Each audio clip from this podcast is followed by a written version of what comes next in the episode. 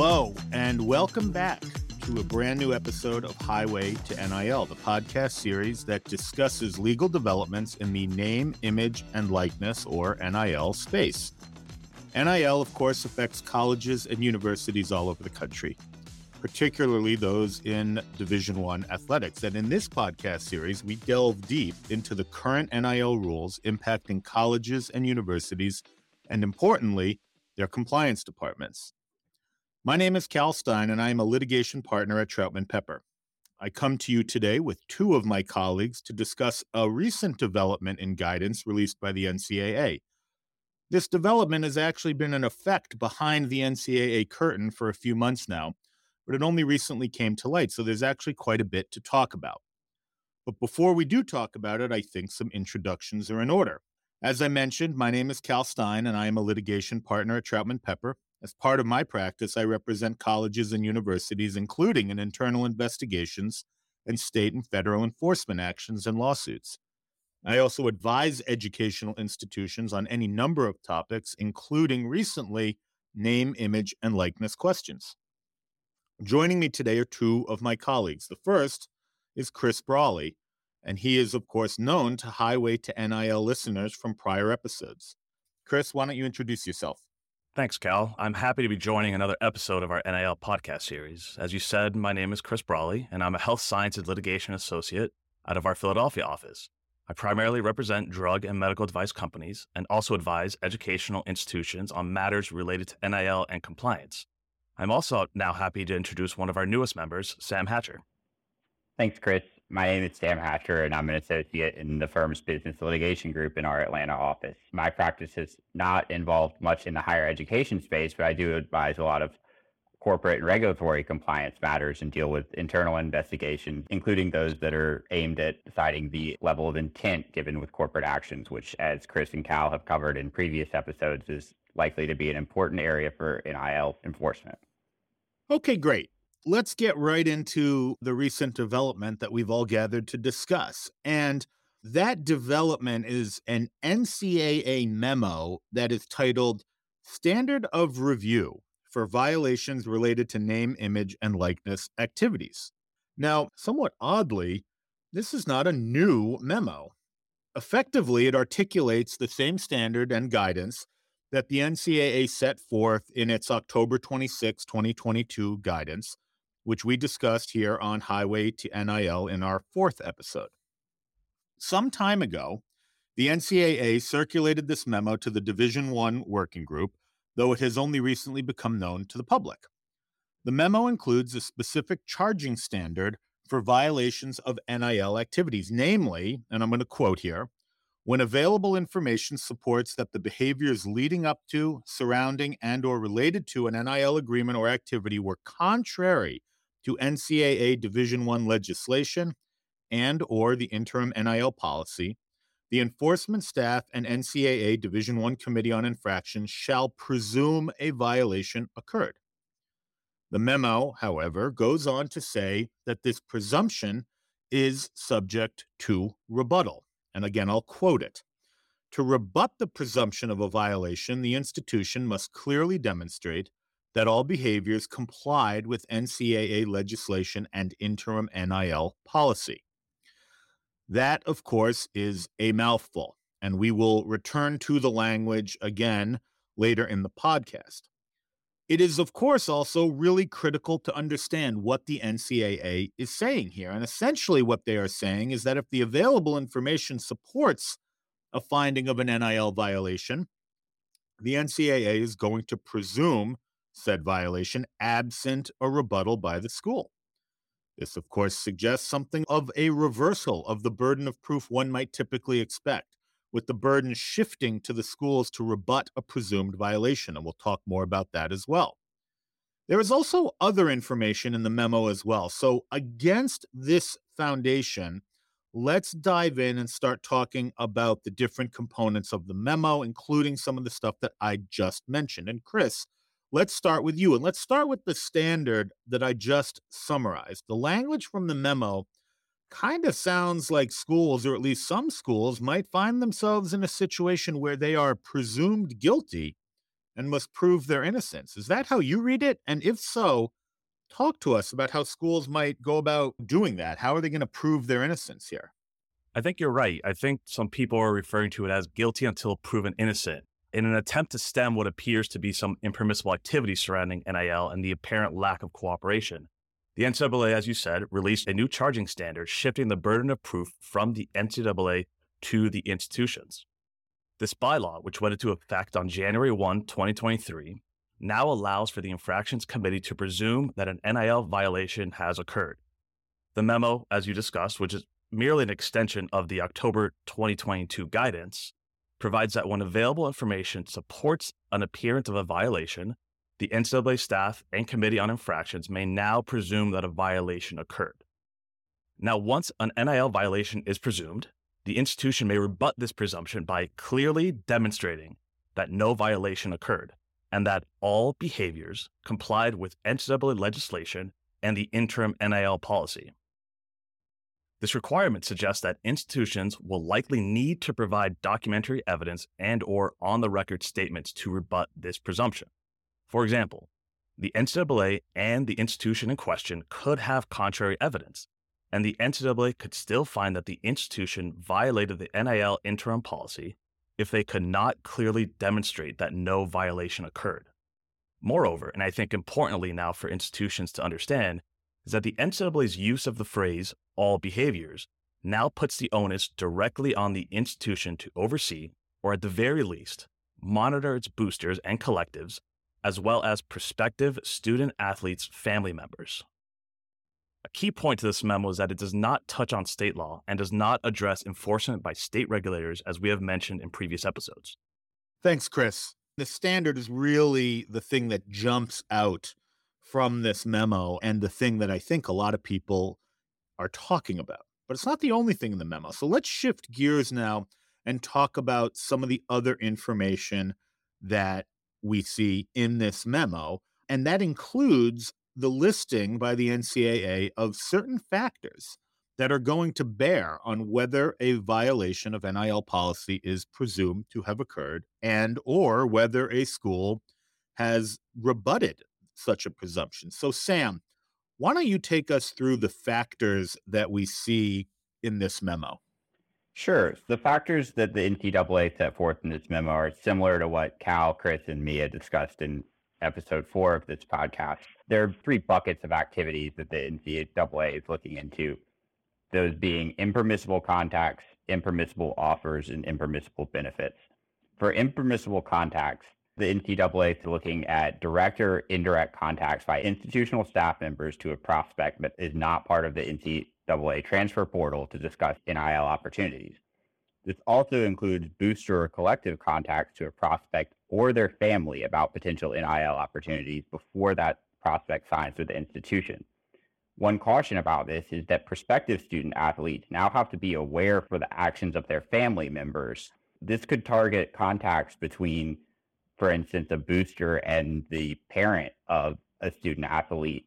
And that could create a violation, even if the student athlete is not directly involved in those contacts.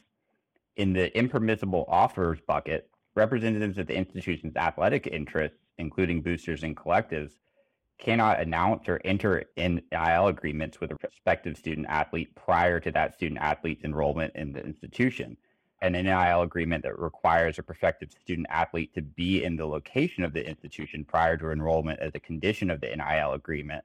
For instance, local appearances to support local businesses or to support the interests of the collective is also impermissible. So it's a clear delineation that no NIL activity can happen until the prospective student athlete has enrolled and appeared on campus. Finally, in the impermissible benefits bucket, Institutional staff members, boosters, or other institutional representatives cannot provide NIL opportunities or benefits as an inducement to secure a student athlete's continued enrollment at the institution. All right. So those are the kind of first two components of this memo. Let's shift to the third. And the last thing we see in this memo is some information about the infractions process. And this was something that, as a litigator, really got me interested because I always do focus on process. And really, what we have here is a three staged process that is somewhat familiar. It starts with an investigation, then has a charging phase, and then, if necessary, gets to an adjudication phase. Let's zip through what the memo says about each and then turn to some of the practical implications of all of this. But let's start with the first stage, the investigation stage. Chris, what does this memo have to say about what investigations might look like? Like you said, before an institution may be charged or adjudicated, there must be an investigation process. And so here the memo provides two paths for investigations when the NCAA's enforcement staff learns of a potential violation. The first path is for the NCAA to conduct a limited, expedited investigation. The second path for the NCAA to issue a letter of inquiry. Now, there's no requirement to choose any one path. Instead, it's up to the NCAA's sole discretion to choose the particular investigatory path. If the NCAA's enforcement staff conducts an investigation, naturally it takes the lead on all activities, including interview and document requests to the applicable parties. If they, however, choose to issue a letter of inquiry, the memo requires that the enforcement staff do a few things. First, they must identify the information that supports the presumption. Second, they must explicitly state that the burden is on the institution to rebut the presumption. And third, they must provide a deadline for the institution's response.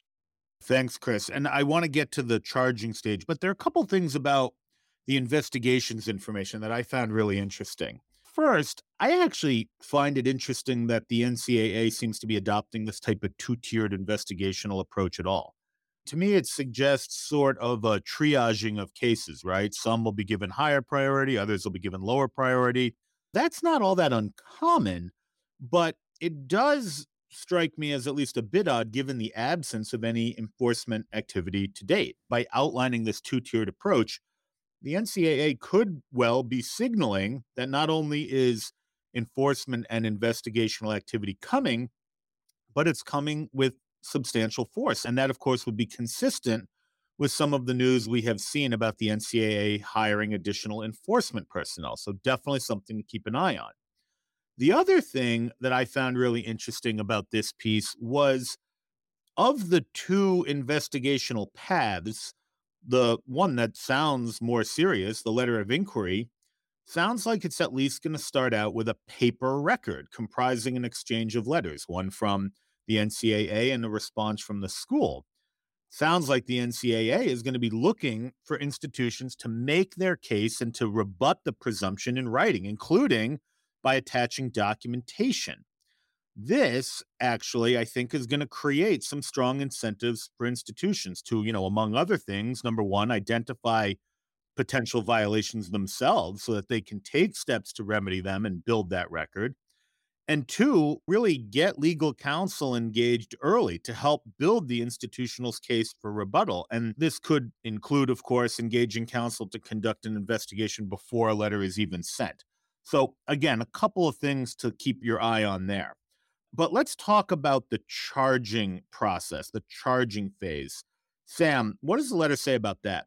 Sure. The letter says that the enforcement staff will review the information that they obtain either through their own investigation or through the institution's response to the letter of inquiry. Based on that information, the enforcement staff will either allege a violation or if they conclude that the institution rebutted the presumption that there was a violation based on the circumstantial evidence available to the NCAA, that'll end the matter and they will not proceed to allege a violation. Yeah, what I find most interesting here, I think, is that the memo sets forth this process, but it doesn't really set forth a true standard for rebuttal, right? I mean, it seems to leave it within the discretion of the investigators. And this could be something that creates a moving target of sorts for institutions. But, you know, regardless, I guess what is clear is that to demonstrate compliance by the institution, they're going to have to do it through documentation. And we've talked about that a number of times right now. It's just something that I really think institutions ought to consider when they are deciding whether or how to implement a compliance program. Okay, so let's do the last stop on the infractions process train, the adjudication step. Chris, tell us about that. Yeah, and this is interesting part of the memo. It essentially provides that if an institution agrees a violation occurred, then the institution and enforcement staff may submit a summary disposition or negotiated resolution approved by the Committee on Infractions. Here, the NCAA is essentially forcing the institutions to turn themselves in or self report. However, if the institution disagrees that there was a violation, the case will proceed to a contested hearing. Importantly, and as we have discussed in this episode, the Committee on Infractions will presume a violation occurred unless the institution clearly demonstrates otherwise. I agree. The whole dynamic set up, the self reporting dynamic, really creates some interesting decisions for institutions. And I'll be really interested to see how all of that plays out. It's almost like a consent decree when you're facing a state attorney general investigation. Sometimes you can get a lower penalty or mitigating factors, but there's a lot that goes into that.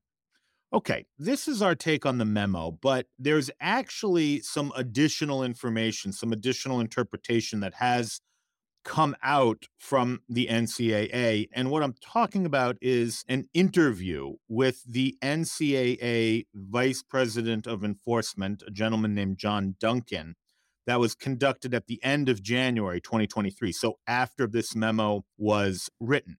Sam, do you want to tell us what Mr. Duncan had to say about this?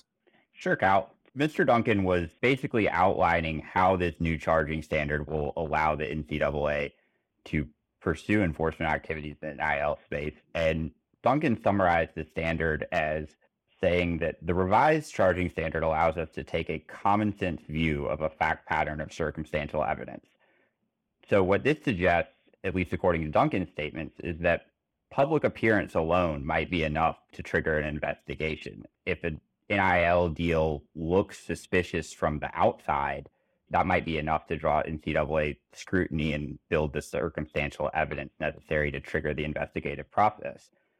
Uh, Duncan went on to say that once there's circumstantial evidence of a violation, the NCAA will hand it over to the school and say, if you don't think it's a violation, then the burden is on you, the institution, you, the coach, to show that it's not. And that's an appropriate place for that responsibility to be.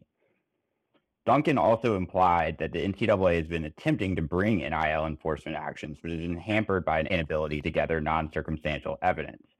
The revisions to the charging standard appear to be made in response to this perceived or actual inability to gather information necessary to bring an action.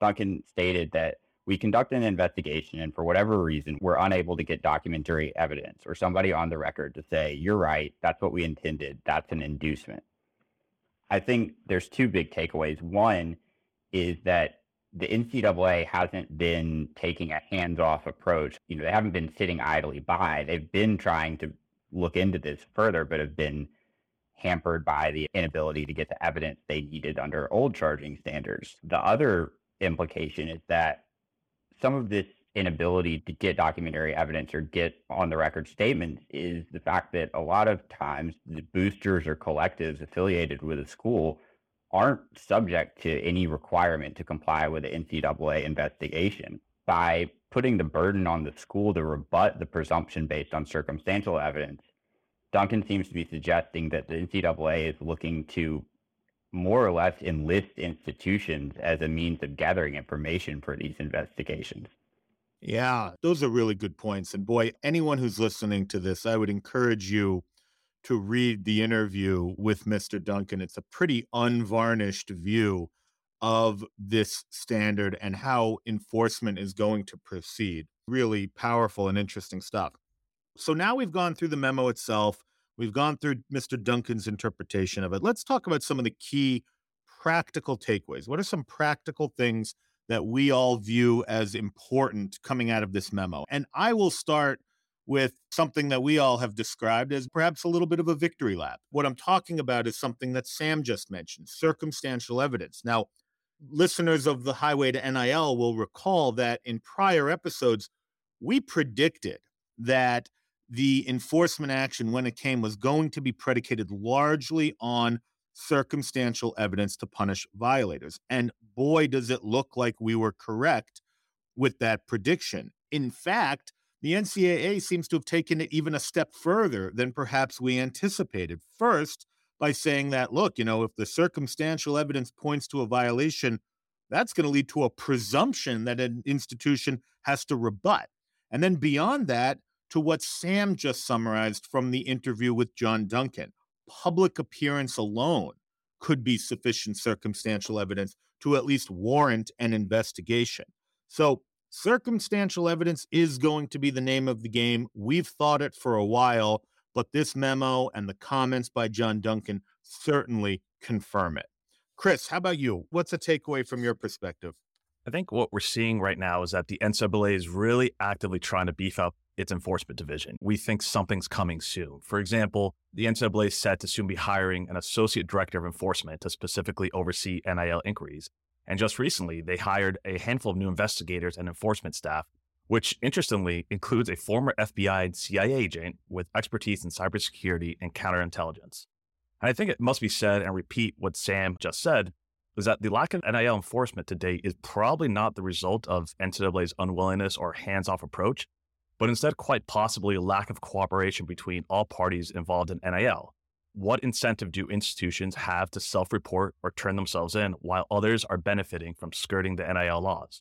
With the new charging standard and increased resources, we definitely expect more enforcement actions in the NIL space to come. Yeah, that all makes perfect sense to me. And I'll tell you, as someone who represents institutions, my ears certainly pricked up when I heard former FBI and CIA agents are going to be hired. That's a good one. Sam, what about you? What have you got for us in terms of a key takeaway here? I think one final key takeaway is that this NCAA guidance and this NCAA charging standard exists entirely separate and apart from state law. A number of states have passed NIL legislation that we expect state attorneys general will be the ones investigating and enforcing. And this memo did not address that issue at all. The NCAA appears to be staying within its lane and focusing on enforcement of institutions that are subject to NCAA rules. But it will be interesting to see the intersection between these NCAA enforcement activities and any investigations or enforcements brought by state AGs under the various state laws that regulate NIL activities. Yeah, I really agree with that, especially given some of the things we just heard from you, Chris, and from you, Sam, about the difficulties the NCAA has had getting documents and evidence from non member institutions. Certainly, that would be something a state AG could contribute to.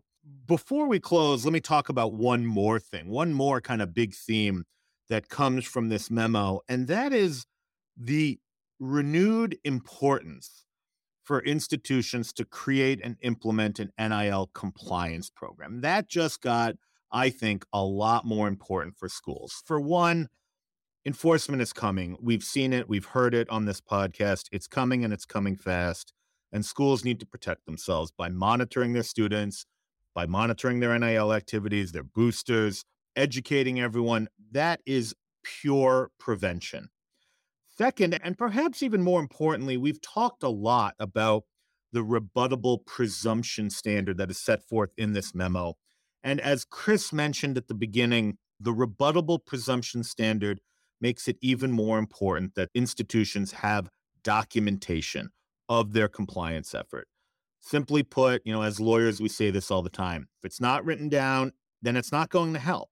It's not going to help the schools clearly demonstrate their own compliance. So, schools need to have a compliance program in place before a violation or a presumed violation occurs. That's the only way a school has any chance of having the proof it's going to need to demonstrate its compliance or at least to demonstrate its good faith efforts to comply. Okay, with that, we now are out of time here today. So I want to bring this discussion to a conclusion. And I really want to thank you, Chris, and you, Sam, for joining us on the podcast. I also want to thank everyone for listening. If you have any thoughts or comments about this series or about this episode, I invite you to contact any of us directly. I can be reached at callan.stein at troutman.com. Chris can be reached at christopher.brolley at troutman.com. And Sam can be reached at sam.hatcher at troutman.com. You can subscribe and listen to other Troutman Pepper podcasts wherever you listen to podcasts including on Apple, Google, and Spotify. Thank you for listening and stay safe.